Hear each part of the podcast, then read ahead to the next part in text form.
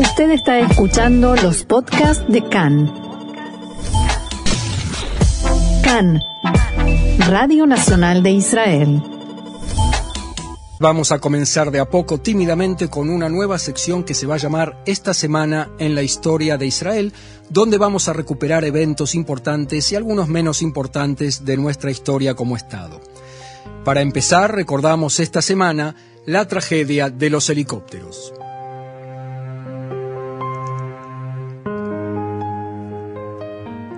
Muchísima gente en el mundo sabe dónde estaba y qué hacía en el momento del atentado a las Torres Gemelas. Muchos recuerdan también dónde estaban y qué hacían cuando lo mataron a Rabin.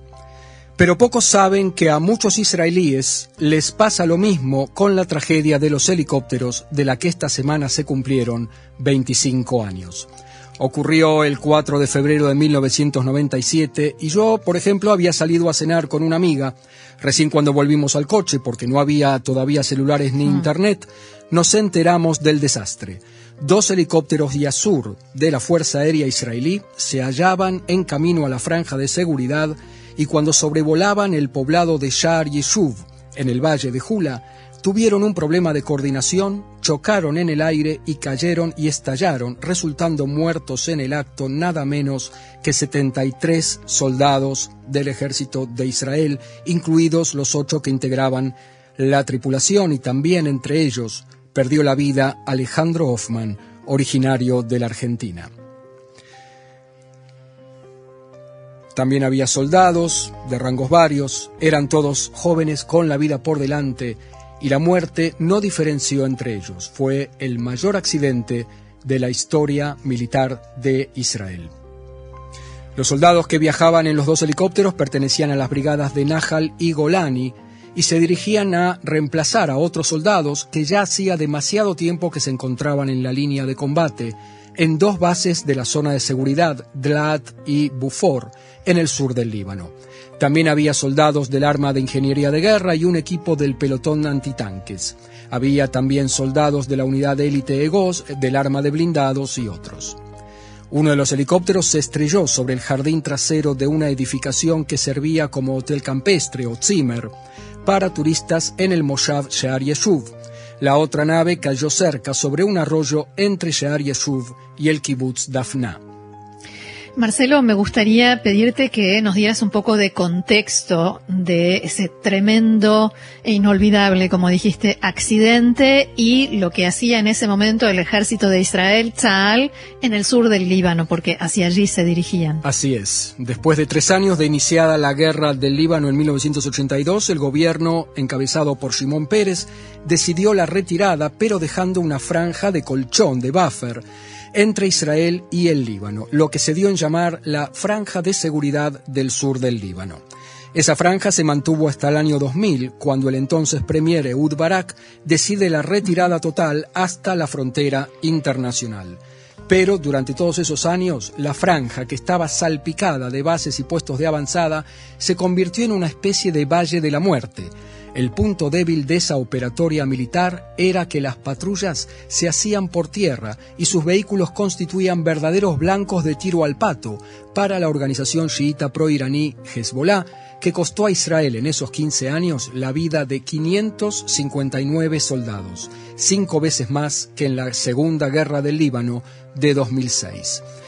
Me contaba un amigo, Roxana, que estuvo en esos años y fue herido allí, que muchos, eh, muchas veces en los pelotones decidían quién salía a patrullar según si era soltero o si no tenía quizás alguna madre o un hermanito que cuidar, porque las probabilidades de no volver o volver o no volver entero eran muy altas. Por eso y por ideología y por lo peligroso y para muchos innecesario, por entonces ya había un importante movimiento civil que llamaba a la retirada y al fin de la presencia israelí dentro de suelo libanés. Obviamente pasa ahora, pero también cuatro madres, mujeres de negro y muchas más.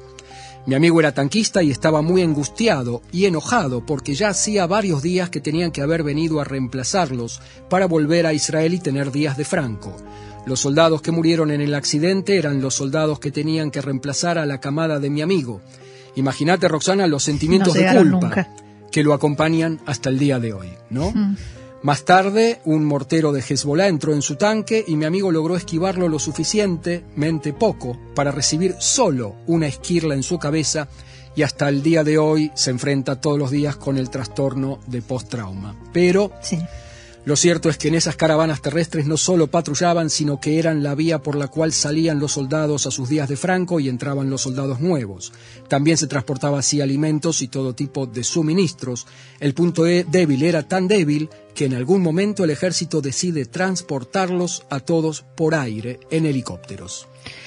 Entonces, y esto es algo que yo no había comprendido hasta ahora, la noche de la tragedia era eh, un, día de rutina, una noche de rutina con transporte de soldados en helicópteros para el recambio en el sur del Líbano. Sí, no era una misión operativa especial de una incursión aérea para atacar nada, era para nada, era para recambiar eh, soldados.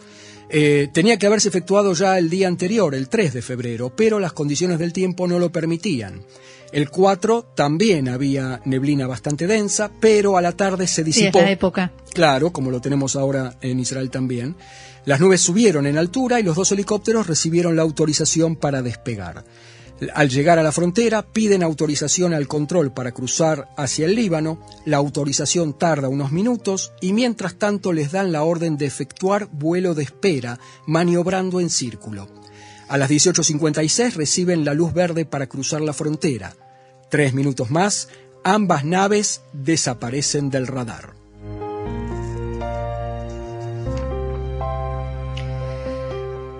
Sigamos. ¿Qué descubrió? ¿Hubo una comisión investigadora? ¿Qué se descubrió? ¿Por qué se produjo el accidente, Marcelo? Sí, una comisión investigadora de la propia fuerza del ejército israelí, presidida por el excomandante de la Fuerza Aérea, David Ivry, que no logra determinar de modo terminante la causa del accidente, pero, según la información que pudieron extraer de los radares, todo señala un error humano, quizás de visibilidad.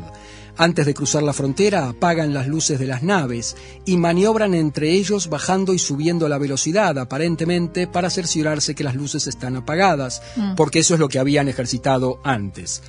En algún momento, según se supone, perdieron contacto visual entre ellos, quizás al no tener luces, sufrieron encandilamiento de las luces de los poblados alrededor, es una de las posibilidades, pero no está claro por qué pierden ese contacto visual. Quizás tuvieron que atender algún detalle técnico que los distrajo. Además, las ventanas de los Yasur están separadas por marcos gruesos que crean varios puntos muertos en algunos ángulos. Además, los pilotos usaban un aparato de visión nocturna llamada Journal, que aumenta el brillo de las estrellas permitiendo aumentar la visibilidad de lo que se ve, pero por otro lado reduce el campo de visión, o sea que se mm. ven menos cosas. En definitiva, según los fragmentos desparramados en el terreno, pudieron entender que el rotor principal de uno de ellos, que estaba detrás y un poco debajo del otro, chocó desde abajo la parte trasera del segundo helicóptero. La hélice fue arrancada y la nave cayó en picada, la, de la nave que, chocó al eh, otro helicóptero, cayó en picada sobre el arroyo. Al parecer, el otro helicóptero, chocado desde atrás, intenta realizar un eh, aterrizaje de emergencia, pero mientras bajaba se le arranca la parte trasera, producto del choque, el helicóptero empezó a girar descontrolado y finalmente se estrella entre las casitas turísticas del Mojave. Siempre hay algo de injusticia en las cifras, en los grandes números, porque esconden las historias humanas. Si tuvieras que elegir una, ¿cuál sería?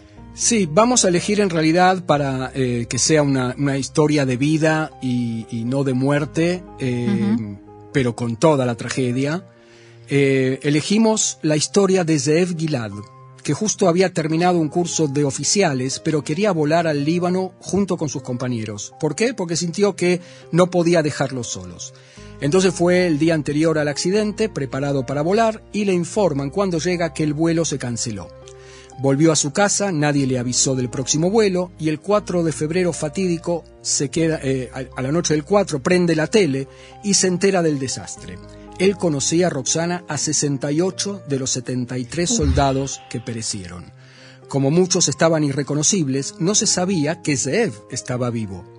A la una de la mañana llama a su comandante y le dice, y le dice al el comandante, a, él, a él, pedazo de idiota, tenías que haber en el, estado en el helicóptero, estabas en la lista.